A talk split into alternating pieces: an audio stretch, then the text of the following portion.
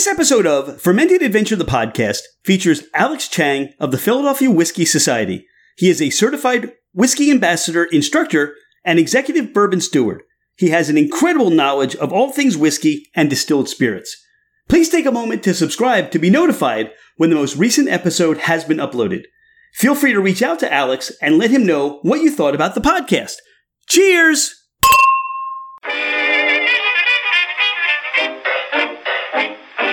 Ladies and gentlemen, craft spirit enthusiasts, and those interested in the intoxicating world of craft distilleries, cideries, meaderies, wineries, and the occasional foray into breweries.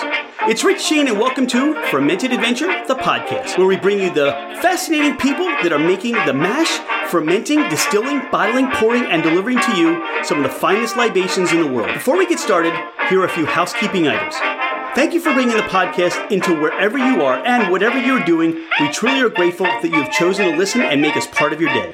It would mean the world to us if you left a five star review. This helps us climb in the rankings and it makes it easier for others to find us. Don't hesitate to leave us your comments as well. If the podcast didn't meet your expectations, tell us why. We're always striving to improve. You can find us at fermentedadventure.com. We are on Instagram and Facebook as Fermented Adventure. Email us at fermentedadventure at gmail.com. All right, FA Nation, let's meet our guests.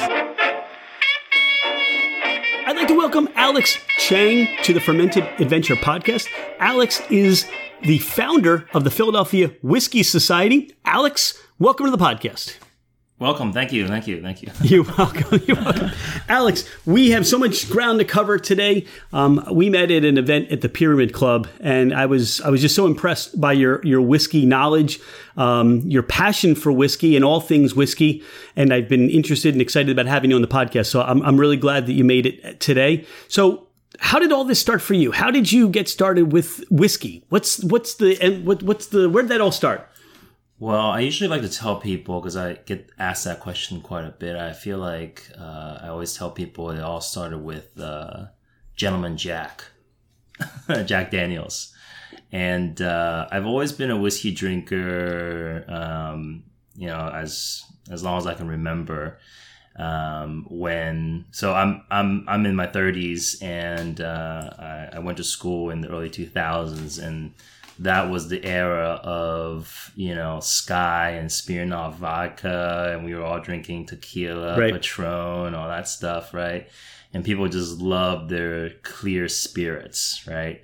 And I can, and I was in the frat too, so um, you know, sometimes we went with like the Bankers Club and Old Crow, maybe and stuff like that. Whatever fit into the budget, right? right, exactly. We're poor students, right? Right. Um, but whenever I had a little extra money to spend, I would get a Gentleman Jack. And that was kind of like my uh, elevated whiskey, my elevated spirit at the time when I was, I don't know, in my, you know, you know, 21, I guess. Now, have you been to the Jack Daniels distillery? Had you at the time? How was it, Gentleman Jack, that made it to that premium spirit for you at the time? Yeah, no, no. So, I, so you know, when I was in school, I never been to um, Jack. Well, I've never yet been to the Jack Daniels distillery yet, uh, but uh, it just felt cool. You know, I was like the cool guy at the party with Gentleman Jack, or at least I felt that I was cool because I was you, drinking. You were cool. I was drinking the uh, thirty dollar whiskey. Right instead of like the you know the twenty dollar, ten or twenty dollar uh, uh, uh, crappy whiskey, right? right. So, uh, and people liked it, and then I I just I always I always enjoy drinking something that's a little bit more re, quote unquote refined, right? Even though you know uh, Gentleman Jack nowadays is though it's a great whiskey, it's not what I would call a you know super premium spirit or something mm-hmm. like that. Um, so it all kind of started with that feeling of oh hey I like to drink uh, a little better. I like sharing better spirits with my friends and, and people around me. And I like the reaction that people get of, oh, hey, you, you, you have, you have more than just Smirnoff or uh, Skyy Vodka today. We're, we're drinking some cool whiskey, brown spirits, right? And then so that kind of carried forward. I always enjoyed drinking whiskey, but I never really got, you know, the education and, and, and I, I, didn't really dive deeply into it until probably I don't know uh, I would say five six years ago, and then um, I started learning more about whiskey, learning more about Scotch whiskey uh, specifically, uh, and also well starting my education and and just um, buying more whiskey and tasting more whiskey, and then also starting my the Philadelphia Whiskey Society, which which happened about three three to four years ago. One of the things I heard you just say was the reason why you enjoyed that Gentleman Jack in the beginning was being able to share it with friends. Mm-hmm. It wasn't that you were looking to drink it for yourself. It was something where you got to share it with friends. And that seems like from what I get from our conversation and the conversation today is the community and the friendships that you're building all around whiskey yes. and all around drinking something and sharing something from that specific bottle of the day. Yes. So that that's interesting that you know not even thinking about it probably at the time, but that was that introduction to say, hey, these are my friends and this is what I want to share and and and and just just have pleasure with at the same time. Right. Yeah. And so the camaraderie is definitely a, a, a big part of it. Right. So you have a huge online community right now, whether it's buy selling, whether it's just uh, sharing or social uh, groups, but you have groups with 20, 30,000 people on Facebook. That's just all about whiskey, right? And then so you didn't have this, uh, you know, five years ago, even, you know, you didn't have this, uh, definitely didn't have this 10 years ago and, or even before that, right? So whiskey is just experiencing this current, huge explosion, right? Um, of just people wanting to drink whiskey, people wanting to learn more about whiskey, and and even more millennials and the younger generation are starting to drink whiskey. Um, Why know. do you think whiskey stands out? As you say, for millennials, I mean, I think it's across the spectrum, but I think if you really concentrate, yeah, you're right. Millennials, this is a spirit of choice. Why do you think that is? What What is it about whiskey that has that popularity or well, that presence?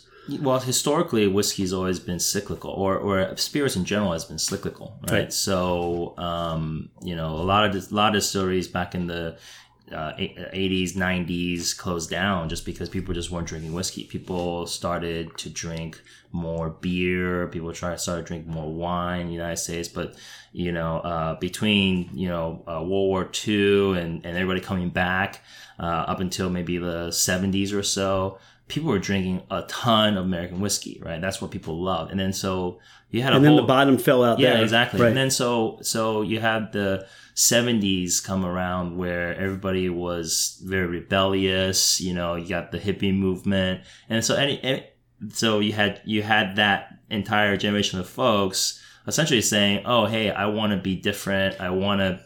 I don't want to drink what my dad drank. You're the first person that related that to the hippie generation. but you're right. We didn't right, want right. to drink what was on our parents' bar. Right, exactly. We wanted to create our own bar and our right. own experience. Right. Exactly. Yeah. Exactly. And then so, um, and plus there was just more options, right? So you had, you know, beer, wine, vodka, tequila, right? Like James Bond, 007, what you, what's his favorite drink, yeah. right?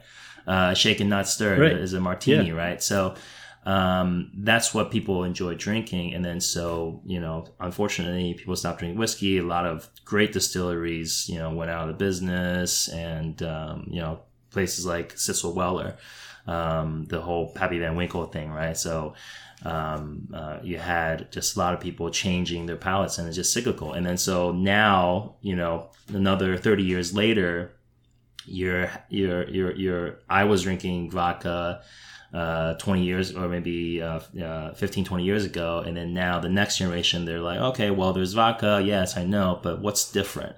You know, what's this brown spirit that uh, is is very characterful, very flavorful. Um, I want to try. I want to get to know it. I want to learn more about it. And then so, um, you know, this this again. Well, so just like anything, right? It's going to be cyclical again. You know, so maybe another ten years or so whiskey's going to be on the downward trend. Don't don't say that. That's blasphemy. Don't say that. There was something for you, yeah. And, and, I'm curious. There's something for you that clicked mm-hmm. to say, I want to learn about this spirit. Yes.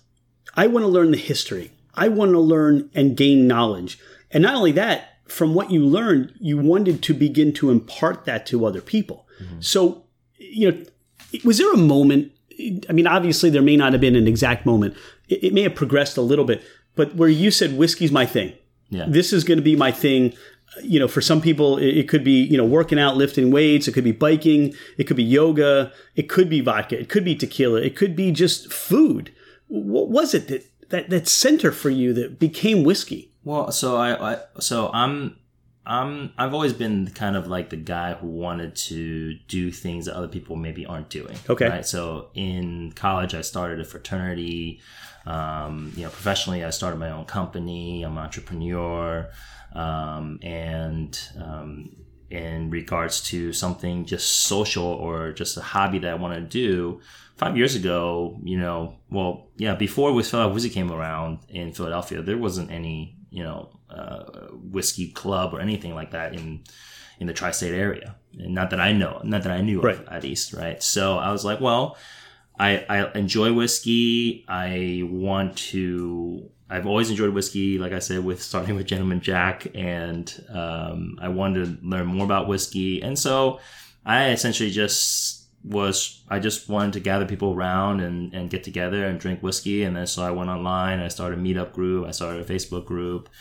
Uh, and people gravitated, and so you know now our now our Facebook group, the Philadelphia Whiskey Society, has about twelve hundred or so people in it. But I mean, three, four, three years ago, um, maybe we had like two or three hundred people, right? So, um, it you know we've seen a lot of growth, but also people started coming to the events and asking questions, and so back then I knew a little bit about whiskey, but I didn't know every, all the ins and outs of whiskey. So I wanted to be a good uh, club leader Right. by being able to answer people's questions, right? So I started doing more studying. I started getting certifications, WSET, Whiskey Ambassador, uh, Bourbon Steward, Bar Smarts, et cetera, et cetera. I mean, I have, a, a few, I have several.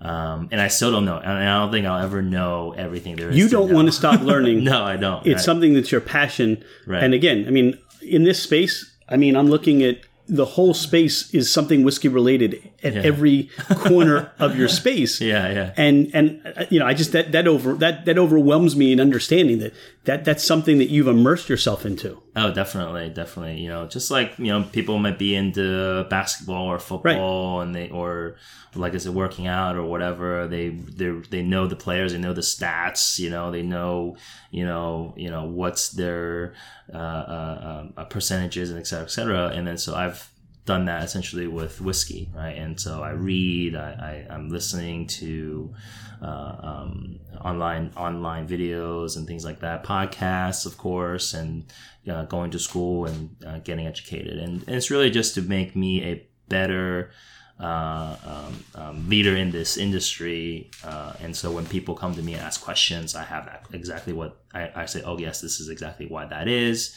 And as well as since I teach classes now, I also want to be the best instructor and teacher that I can be uh, by being as knowledgeable as I can be, uh, so my students can gain uh, as much knowledge as I'm able to give them.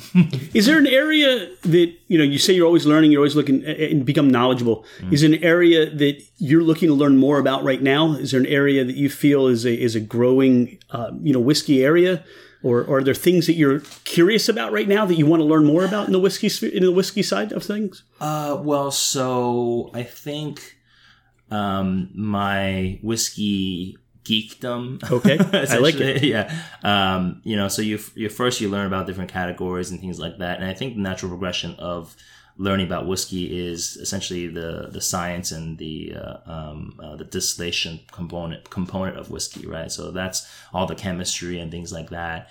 Uh, and so that's kind of like the kind of the high, high, higher up geekiness that you get into and I'm, I'm so that's the that's the part right now I'm, I'm trying to learn a little bit more about doing more reading about and as well as um, um, just kind of studying more that those numbers and things about you know fermentation things about distillation uh, and I'm also trying to actually get some hands-on experience too so What kind of hands-on experience? yeah, well, so as you know, Philadelphia, um, it, we we have we have several craft distilleries. Where we are right Yeah, now, yeah, there are, you can walk to five of them. Yeah, very exactly, very yeah. easy. So we have several craft distillers in the area, and so I volunteer at a local distillery. You're allowed to name the distillery. Okay, They're probably Red- friends of the podcast as well. Okay, yeah. So uh, Red Brick Distillery. Yeah. yeah, yeah. So I volunteer there, and it's just you know simple things. I'm not like you know distilling or anything like that, but I do volunteer there, so I get to see kind of the operations and things. I'm like surprised no, I, there's no still in here. I'm, I'm, unless you put it away and you hit it.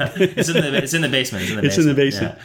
No, but I actually did think about getting the Grainfather, which is a uh, which is a uh, um, a full kind of still uh, setup. yes. But you're technically not supposed to uh, distill at home, so I don't have it technically. So even if there was one here, you don't have one. yeah, right, exactly. Um, but yeah, But so- that's on my mind too, just to share Mm-hmm. that it just as I get more and more into and, and respecting and appreciating all spirits, Uh-huh. just starting to distill something. Yeah, exactly. And um, it's just understanding. It's just understand how that all works and the science behind it. I think is very fascinating. You know, and from the very first people that started doing it uh, because it was all part of alchemy, right? And so uh, uh, changing something from from uh, liquid to vapor to back to liquid again that was kind of like magic right to the to the uneducated person you know several hundred years ago right uh, until until it became a medicinal thing right and so um, it's just it's just been a, it's all you know any kind of spirit's always been with us you know since the beginning you know even before distilled spirits there was uh, wine there was you had fermentation, beer, fermentation mead. right? Fermented fermented ferment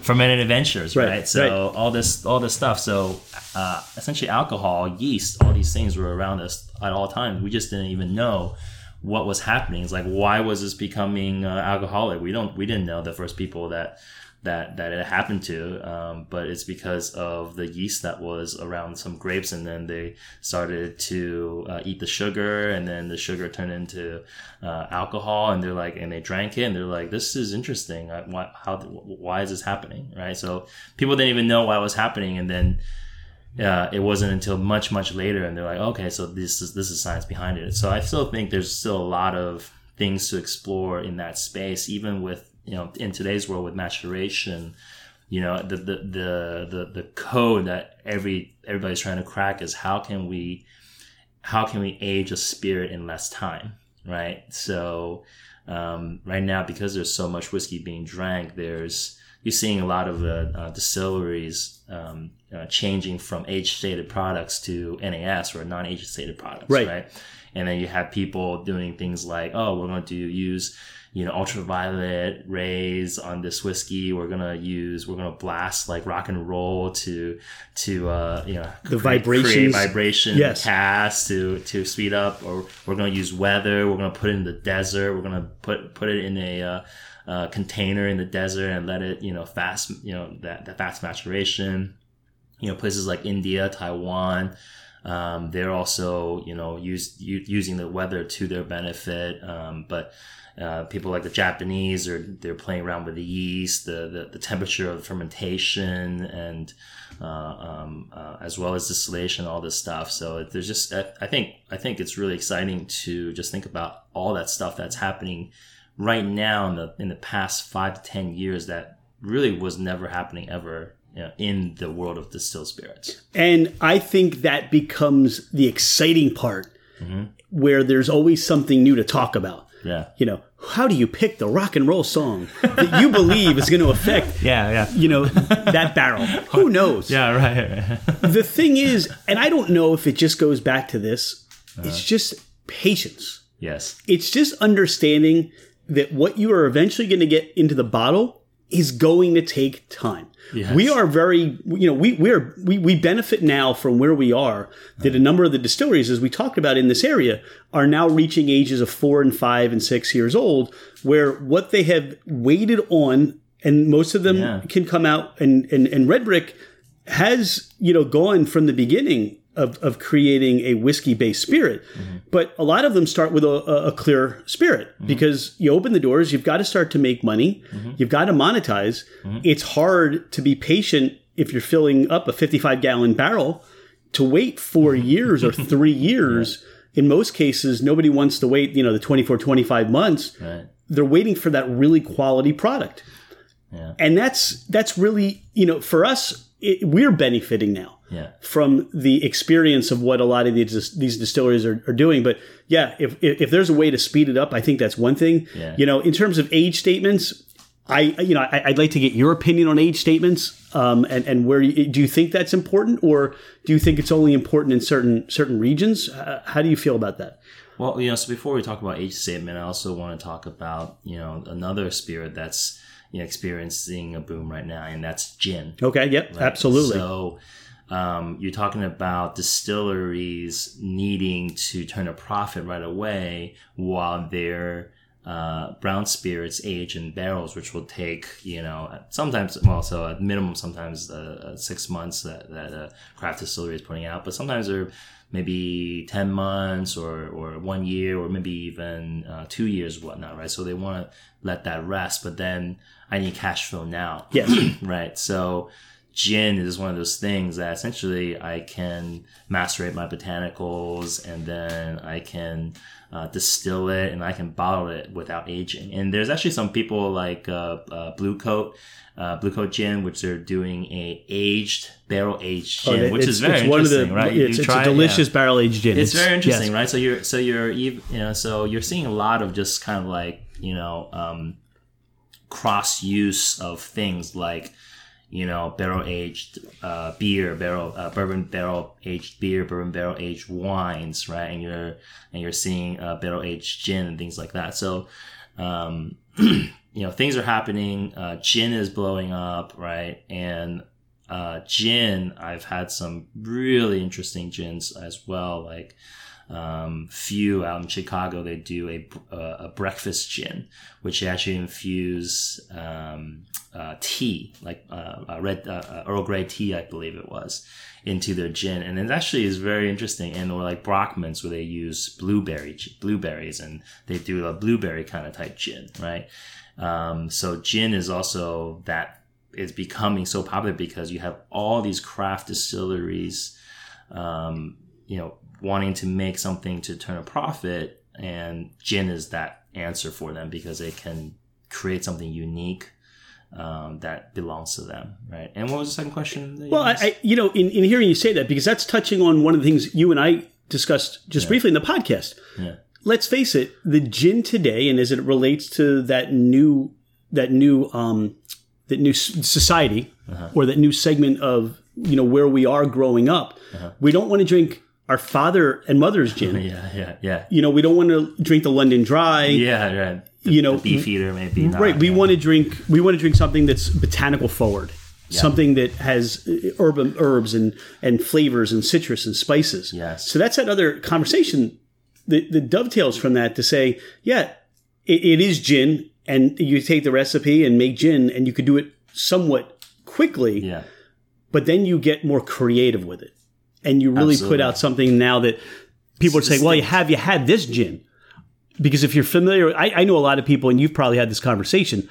I don't like gin. People will say, "I don't like gin." Well, what have you had? Right. I, have drunk. You know, I, like you said, I've, I've had the the more Lemon you know, dry gin, yeah, my more traditional gin. Right. Well, here, try that today. Yeah, barrel aged gin's right. the thing now, right? Try this. Well, what is this? Is gin? Yeah, blueberry gin. Like Absolutely. I love Brock, Brockman's like my favorite gin. So okay, we'll give him we'll give Brockman a, yeah, a big well, plug on there. Yeah, right. That's great. Um, so yeah, so you know, gin is just one of those things that, um, like a brown spirit, you can be creative and you can have your distillery character, right? I mean, vodka. I mean, not to knock vodka or anything like that. You know, you have maybe uh, different ways of distilling. Maybe they say, oh, it's distilled 10 times or five times and we filter it through, you know, diamonds or something like that, right? You know, so there's a lot of, you know, but vodka essentially is a, uh, new, supposed to be a neutral spirit, right? So you're not getting as much of that distillery character as you can with maybe a gin or like let's say uh, a, uh,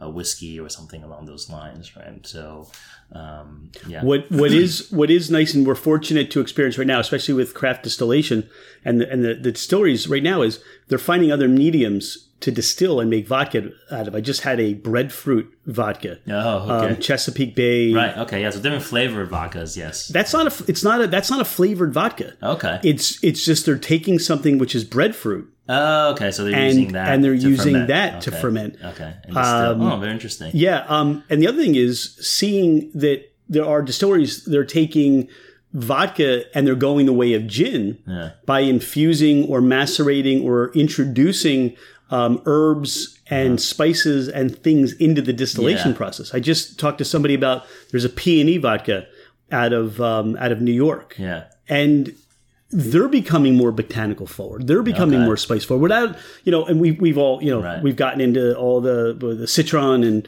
you know yeah, yeah. the Absolut the flavored vodkas. Right. But these are going to the heart through the distillation process. Oh, okay. That's very interesting. But but that's what we that's the that's the part where we get to benefit Yeah. Yeah. yeah. because somebody comes up with an idea, they can fire up the still, do a couple of runs, yeah. and see if it's going to work. Yes. If it doesn't, okay, it doesn't work. yes. You can't turn the big battleship around if you're a major player Right, in the yeah. spirits industry Yeah, yeah. just to just to shut that down and, and i'm sure they're doing plenty of r&d Right, but right. but again i think that's that's the other conversation i, I- want to talk to you and and, and get to You know, know talking about the age thing. You, yeah, I think that. Was yeah we were talking about the age statement Yeah, yeah, exactly. is that important to you Uh, well, you know, so I think age is definitely a factor, right? So, um, I think for a certain category of spirit, so for maybe your uh, more ultra premium spirits, right, you're really paying for that age, right? But I think for your more I would say your daily drinkers, whatnot, and whatnot. I um, I think age is not as much of an issue. For example, um, I'm a big fan of Amrut. Uh, I'm also a big fan of Kavalan, uh, Omar, Paul John. Um, these whiskeys from India and Taiwan, um, on average, they're being aged less than six, seven years. Okay, maybe eight years, you know, around along those lines, right? So, you know, in Scotland, we're gonna see Angel share maybe one to two, maybe three percent, but but mostly one to two percent in Scotland. And then in Kentucky, I think we're looking at anywhere from like four to six percent. Taiwan, though, and India, they're upward towards seven to ten percent. Wow. Okay, so we're talking about uh, three to four times the angel share that Scotland is experiencing, right? And so, you know, does that help? I, I, I believe it does, right? So I'm I definitely just I definitely can't age something in India 25 years like I can in Scotland when where, where the, the temperature is very mild and, and, and, and cool, right? If I age something for 25 years in India, after 25 years, there's not going to be anything left. It's just going to be an empty cask, right? So, um, so I don't think I don't think age matters as much in those different regions. Now, um, taking age statements off of Scotch whiskies, though, I think is a little different story. do you think it really comes down to branding and Yeah. and people's expectation Yes, that yeah. they're going to see this specific distillery, this specific age, and it almost, you know, and you can speak probably very well to, you may have had a 12 year Yeah. that you enjoyed more than a 15 year. yes, So the understanding is just because it says it's your palate, just because it says 15, Right. 18, whatever that time frame, it doesn't necessarily mean that it's it's going to be more appropriate or more enjoyable Right. for you. And then the other thing I think that that comes into that is whether it's a single barrel Mm-hmm. or it's a blend. right, Because if you're talking about where did where did that barrel get stored in that different you know holding area, yeah, is it higher? Is it lower? yeah, with bourbon, yeah, you know, with bourbon, or like you said, where what was the what was the season that year? Yeah, yeah, was it hotter? Was it colder? right, right, So you could have a lot of different nuances affecting that angel share, and then again, it also comes down to the barrel, the construction, Yeah. the the staves, the the grain, of the barrel, yep, the grain, all that a stuff. Sherry cask or a port cask, or if it's when we're talking about Scotch whiskey or single malts. Um, yeah, I mean, so there's there's just so many variables there, right? And then so you have a lot of distilleries just you know, it's okay. We're just gonna put away you know these casks here for five years, ten years, and we're gonna see how it turns out, right? And uh, sometimes it turns out good, and sometimes it turns out really bad, right? Um, so I think in terms of age statements, it doesn't mean everything, but it can. It is definitely a piece of the puzzle, right? So uh, if I really like this particular distillery, um, you know, right now I'm a really big fan of the Dao Yun distillery right now, and I've been doing a lot of uh, uh, um, side by sides in terms of their younger spirit and then something like a 28 year old um, from that same distillery. But then um, um, uh, some of these uh, some of these spirits, some some of the whiskeys I've had from this distillery, because of the type of cask they use, it also had a very very large uh, uh, influence on it, right? The first that first fill sherry cask is gonna in in in in this particular situation where I tried it, it tasted a lot better than the second fill or the third fill. The cask strength uh, contained you know had a lot more flavors than you know the 40 or 43 or 46 ABV bottling, right? So I think I don't think well, so it kind of I'm I'm I'm being long winded here, but I think people shouldn't only look at the the age. It should be a a part of your decision making process, but you have to find what is that profile you like, what is that distillery you like, you know, what is that uh, the cask type that you like. Um, you know, you know, craft distilleries that use a lot of small casks, right? And uh, your large distillery is going to use your standard bourbon cask, uh, 53 gallon bourbon cask, right? And uh, um, and so different casks are going to influence the whiskey. And I think uh, people want, should educate themselves to learn more about what is that profile that they like instead of just looking, oh, this is 15 years, this is 18 years, I'm just going to buy that. Because that 15, 18 years is going to cost you more money, but it doesn't necessarily mean that it's going to be the best whiskey you've ever had just because, you know, I've had some, you know, fairly old whiskey that, you know, tasted extremely oaky and it wasn't really that great, right? And again, somebody's palate may say, I enjoy that oakiness. That's what I'm looking for in a whiskey. Yeah. And it suits them fine. Yes. And I'm sure these are a lot of the conversations that you're having with the Philadelphia Whiskey Society. Yeah. Mm-hmm. Where you're educating, you're creating a dialog mm-hmm. and everybody gets to bring into the whole conversation their likes and dislikes and their opinions of what you're trying and everything that, that you're bringing to the table. So the Whiskey Society is now how old?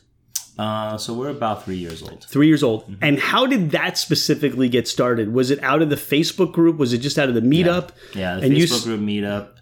Uh, and just me, just you know, bring my friends together and say, hey, let's let's drink. You know, I still remember probably one of our uh, first meetings was just I just posted on Meetup.com and and uh, you know people showed up. And i was like oh wow cool. People you know tons of lots of people showed up. And we think i think we maybe had close to about 20 people show up that for a meetup. And uh, and i was like oh that's that's great. And i felt like there was something there. There was an interest there. And then so um, uh, i'm i'm very involved in social media. If you guys are in the group or whatnot, you see me posting a lot, but it takes a lot of work and, and you know right. as well. Right. You know as well, social media, all this stuff takes a lot of work and to build a group from like zero to even just 1200 people uh, has taken quite a bit of time. And, uh, but now we have a really solid, solid group of people. We have people involved. Uh, we have uh, events and tastings once a month. Um, our next events with Single Cask Nation, which I'm also a big fan of. Uh, they're coming actually tomorrow to Philadelphia, but the event's you know booked up. We have 30 people attending the event. Uh, we have Glenmorangie Beg scheduled in September. We have Amrut coming. Uh, we have SMWS coming to Philadelphia. So um, you know, you know the the the the club is in a really great position and um, it's getting the attention. You know, people are noticing us, and the brands are coming in doing events with us, and uh, and people are reaping the benefits. They get to try a bunch of stuff. They get to learn a lot more, and it's it's good for us. It's good for the brands. The brands are selling more whiskey. You know, we're learning about whiskey. We're getting to taste a lot more whiskey, and we're becoming more refined and so we're buying better whiskey, right? And then so when you're buying better whiskey, the, the profitability for a company is going to go up versus you know uh, selling your everyday you know ten or twenty dollar whiskey. You know we we do group orders of like two hundred dollar whiskey. I, I, see this table. This is a pretty big group order here. yeah, yeah, yeah. So we're now we have about now, now, twenty so tell, bottles next to us. Talk right about that whiskey there that's even on the table. okay, all right. Well, So this is very interesting. So this is a Japanese whiskey uh, called the uh, Matsui, um, and so it was it was actually distilled at the Kurayoshi Distillery in Japan, and uh, so they have a, uh, they have a couple uh, they have several different brands, um, and some of them are are uh, blends that they've sourced this with source whiskey. So in America we have you know, places like High West, Whistle Pig, you know, they source their whiskey and they're making great whiskey. They're blending great stuff. You know, not you know, not to discount anything that they're doing. Um, so in Japanese, in Japan, because there's just not as many distilleries in Japan like there is in in you know, Kentucky or just in the United States, or all you know, hundred some, hundred twenty some uh, Scotch distilleries in in Scotland. Um, there's just not that big of a source for Japanese whiskey that you I can just go to MGP uh, like uh, like like a distillery and say, oh, I want to buy this whiskey from from this year and this bourbon and this rye or whatever, right? So um, a lot of Japanese whiskeys will source Scotch whiskeys, right? And they'll you know bring it, they'll source it to Japan. You know, maybe do a secondary maturation in Mizunara oak or in, in and make their own blends and maybe in their plum wine casks or something like that to make it more Japanese, right?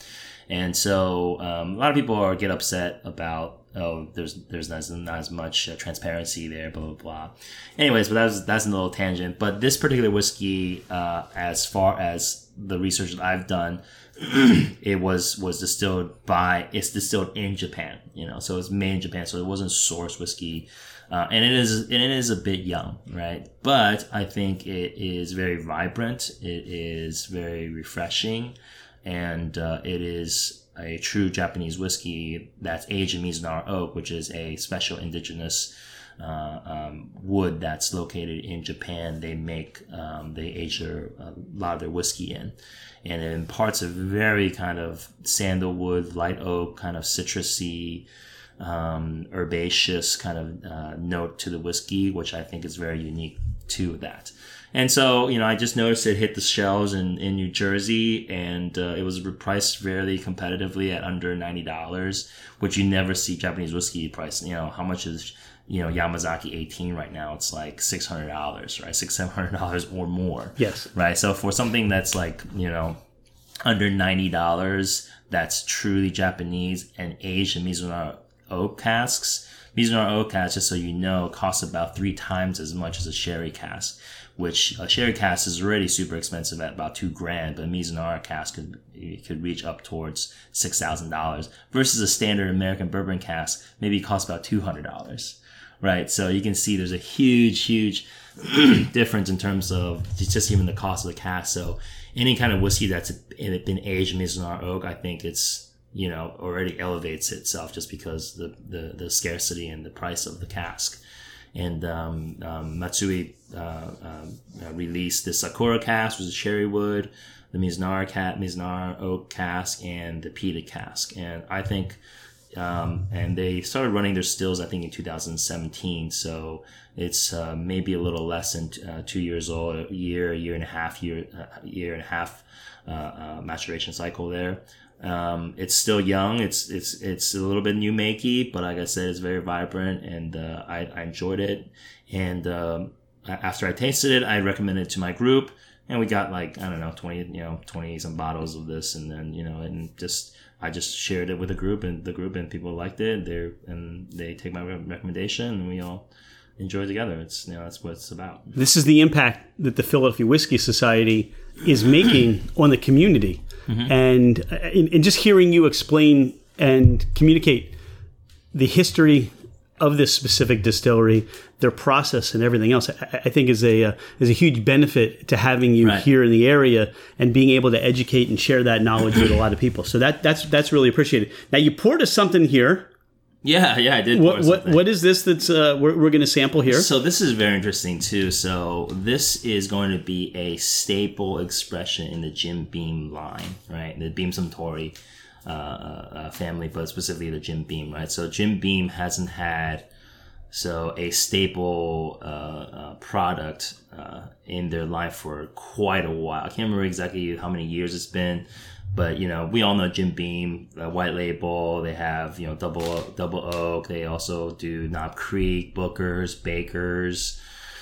Uh, they do a lot of the flavored whiskeys as well, right? So this is going to be a new thing that's going to be coming out. It's a little scarce. It is an allocated item, uh, and so we I was able to pick up maybe like twenty some bottles in the tri-state area for the members, just because it isn't, isn't available in uh, um, Pennsylvania yet. and so this is very interesting. So this is a Jim Beam straight bourbon whiskey, and then the master uh, uh, blender at Suntory, uh, Shinji Fukuyo. Uh, he's the guy behind the Hibiki blend, right? And then so Japanese have always been such a, you know, been such great blenders, right? Hibiki is a just a masterful blend. Um, and then so the master blender came and um, uh, took Jim Beam did a finishing in wine casks as well as sherry casks, and then um, um, um, did that secondary maturation and then blended bourbon with these casks. And uh, and I think the outcome is a very uh, balanced, sweet. It's got some lovely tannins. If you guys like wine, if you guys are wine drinkers out there, um, you like sherry, you like those wine, those uh, that's those little tannin notes, like like grippiness on your tongue and your palate. Um, fruits, grapes, raisins, um, um you know those kind of uh, f- uh, fruity, soft fruits, whatnots on the on the nose and the palate.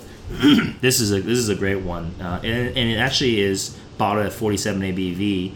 Um, so being more of a you know quote unquote experienced drinker um, I typically like to drink stuff that's over 46, right? Or I like to drink cask strength or single cask stuff that's 50 or 60, whatnot. So sometimes it's like a 40 ABV could be a little light for me. So this one's actually a 47 ABV. Um, but yeah, let's let's nose it. What, what, what, are you getting here? The the nose doesn't have a high proof mm-hmm. in the nose. Mm-hmm. I, I I get this sense of I saw buttered movie popcorn. Yeah, yeah, yeah. Corn. I, yeah, yeah, definitely. I, but but it's like a sweet buttered popcorn. Yeah. Um, yeah. I, I, get a caramel, this, caramel, almost like a caramel. Corn, yeah. Caramel popcorn. Yeah. yeah. Um, I, I, get this mustiness of being down in, in a basement, but mm-hmm. a, a, sweet basement smell. sweet basement smell. Yeah. Yeah. Um, I mean, caramel, like so. There's definitely a lot of sweetness on the nose. Yeah, absolutely. Yeah. But you don't get a huge amount of alcohol on the nose. It's a very, yes. very smooth nose yes. to it. And I, I, think it's still very fresh and clean, um, but with a little bit of musk and a little bit of that, you know, maybe that mm, that we were talking about that little uh, uh basement thing. But yeah, it's kind of a, a, a lingering in the back, but on the front, it's still very vibrant. I get a little oakiness, but not mm-hmm. a lot mm-hmm. but just just enough to make it very pleasurable pleasurable nose. Mm-hmm. Yeah, so it's very caramel, very. Um, it's still it's still characteristically Jim Beam, but it's it's uh, something totally new. Yeah, it's called a Legent, right? So on the palate, I mean, like I said, you get those grippy tannins. It's it's uh, um, uh, uh um, um, very very pleasant in my opinion. It's yeah, there's, it's a nice dry finish. Mm-hmm. It, it's not a heavy burn. Mm-hmm. It's more of a light cinnamon burn. Mm-hmm. And it also, again, I, I, have this feeling like there's this buttered popcorn. Like I just I just grabbed the first handful of popcorn at the movie theater. Yeah, yeah. That, that's just sitting on the middle of my tongue. Yeah, yeah. Um, yeah. So it is dry, grippy. Um, you're getting some of those. So so I'm definitely getting those kind of red wine, that kind of like that uh, uh, so that little bit of soft grape. It, it finishes like a yeah. cab mm-hmm. with the dryness in the mouth. Yeah, yeah. But I also get the peppery flavor as well. There, there's the notes of pepper. Yes. Um, yes. For some reason, I feel clove as well, mm-hmm. like a, an essence baking of spice. Yeah, yeah, baking spice, clove, anise. Um, but it's sweet. Yeah, it is sweet. Yeah. It is, but not overpoweringly.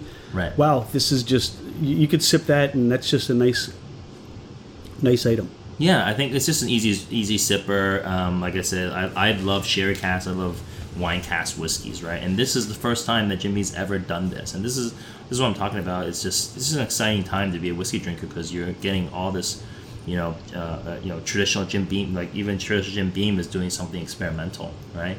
And How do you not get overwhelmed? It's, I mean, it's it, it, it's it's like walking in and there's so much to Yeah, see. yeah, yeah. How do you? How, It's kind of like uh, drinking water from a fire hydrant. yeah, pretty much. or or walking in and there's like 800 fire hydrants. Which one do I choose to drink from first? Right, exactly. Right? There's just so much, right? So yeah, and that's the interesting. So you, you know, I could I could sit around all day and just kind of read blogs and read articles and whatnot, and and you know, and the whole day would go by, right? So, um, yeah, it's just it's just a lot of cool stuff happening, and then something like this is just uh, um, I think just you know an indicator of what's what's to come, right? So.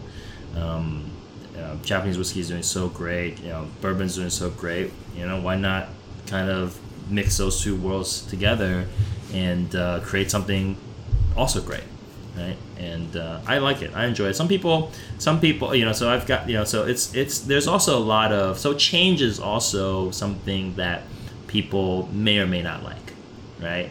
So um, you know, some people embrace change. Some people don't like change. But that's fair enough. And and realistically, So- there's enough in the market to say if this is what you want. I mean, look, you mentioned, hey, if, if you want this specific Jim Beam product, Yeah, it's yeah. there for you. Yeah. If you want a wild turkey, it's there for you. Yeah, exactly. If you want a. Macallan's, it's there for you. Yeah, yeah. It's all there. Yep, It doesn't. So so the they're not going away. yeah, yeah. The selection is there. But if you want to try something like this, Something new, interesting. that yeah. almost somebody has taken the time to say, well, what happens if we mix this and this and this? And this is a, a, really, and by the way, it doesn't have a heavy proof in the flavor either. Yep. If yep. you know, So I it's would, I would almost say yeah. that that if you ask me, that's an 80 proof all day. Yeah, exactly. To tell me that it's a higher proof, yeah, that, that's exactly. that's very very surprising. Yeah, yeah. I, the only thing, the only thing I would say, uh, and I've, I've written about this in my on my uh, Instagram, the whiskey steward, by the way, the, my Instagram, um, is that uh, it, it's it finishes a little bit soft. It finishes a little bit soft, and I wish it was just a little bit more robust, which is very interesting because it is 47, right? So it's not like a 40, but I think because just because of the the, the how well they do the blend, and then.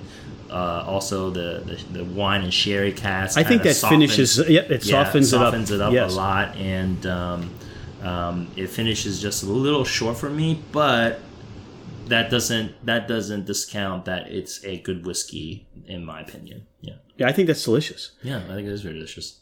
What is in the future for the Philadelphia Whiskey Society? What's in the future for Alex Chang? You, you know, what would you like to accomplish? It's 2019. What what do you look?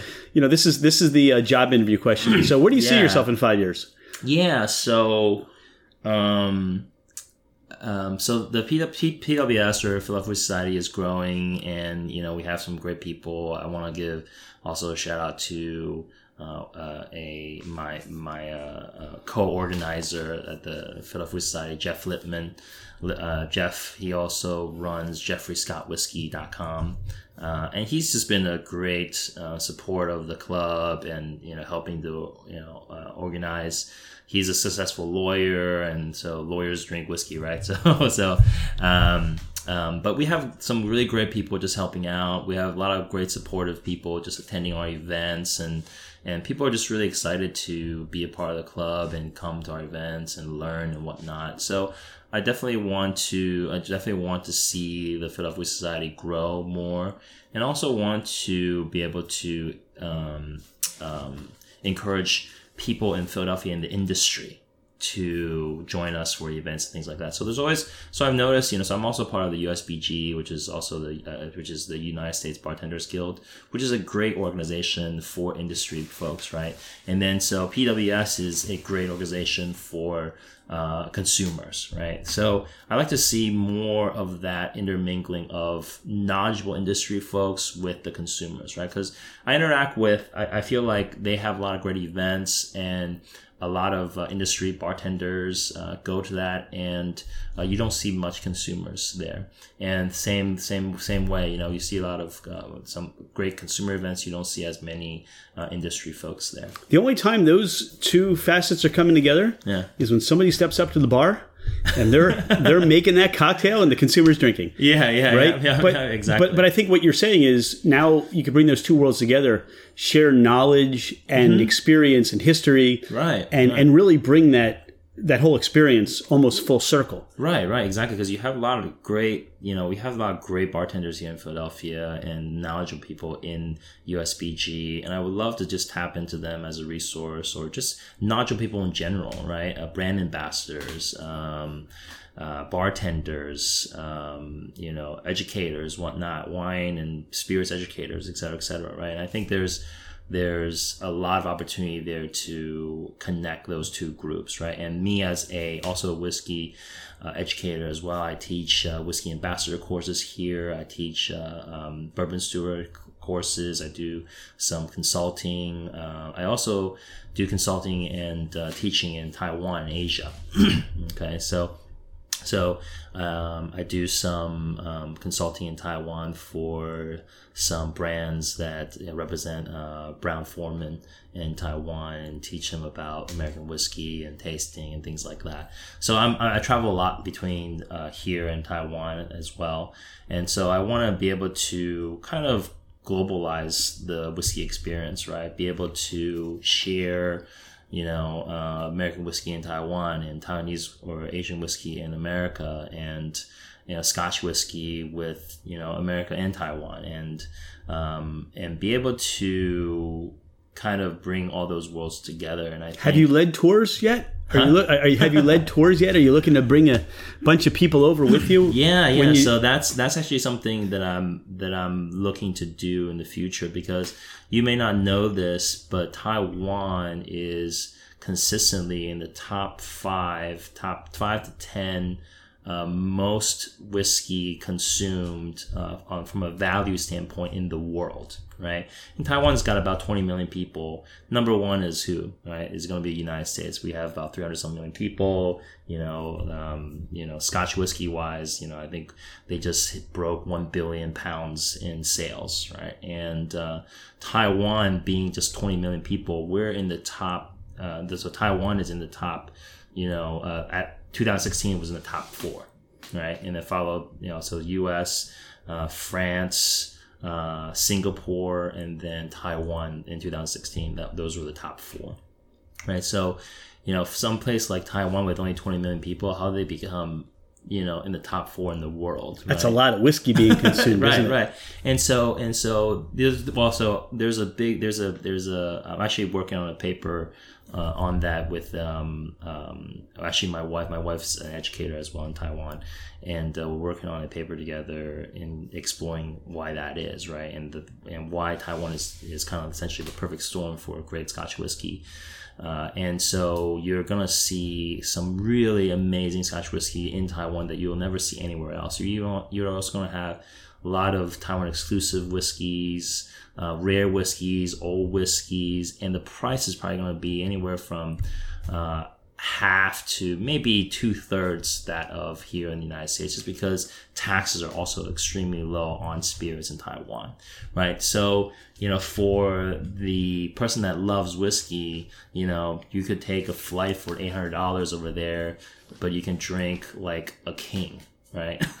so, So the question is, when are you When organizing yeah, yeah, the so- tour or the group to go over and and and and really go through and sample and, and visit some of these great distilleries? Yeah, and also there's Kavalan Omar there now. Yeah, so that's something in the works. Obviously, that's going to be a huge, huge project. right. Uh, I'm actually in the process of um, setting up a company in Taiwan, and as well as possibly looking at maybe some imports and exports uh, uh, back and forth from Taiwan to here or here or there, etc. Um, and you know, so that's that's that's all part of my essentially my quote unquote plan Okay. to uh, become more of a global uh, global influencer, if you will, in the whiskey industry, right? So, in terms of education, in terms of um, uh, events, right? I'm actually putting on a a, uh, a whiskey exhibition in Taiwan in September 21. If anybody's in that part of the world, September 21, Okay. come and uh, see me in Taiwan and uh, putting on a uh, whiskey exhibition there. And um, so I'm so that's all part of the whole you know uh, global whiskey influencer uh, uh, um, approach that the path that I'm, that I'm exploring right now. Yeah. Is there anything that we didn't get a chance to touch on that you wanted to mention in the podcast? Anything you want people to understand, know more about you, you want to share? Uh, yeah, well, so if anybody wants to just kind of follow me on my adventures, you know, so I visit yeah, I visit distilleries in Japan, Taiwan, the U.S., Kentucky, you know, various craft distilleries. Right, I post a lot of this stuff on Instagram, and so you can follow me on Instagram, the Whiskey Steward. Um, you know, you can spell whiskey without the e in this situation, or if you actually look up whiskey steward with the e, you'll still find me. Okay. Because I have hashtags on both for both, just in, just for people, just for everybody, you know, so don't miss me.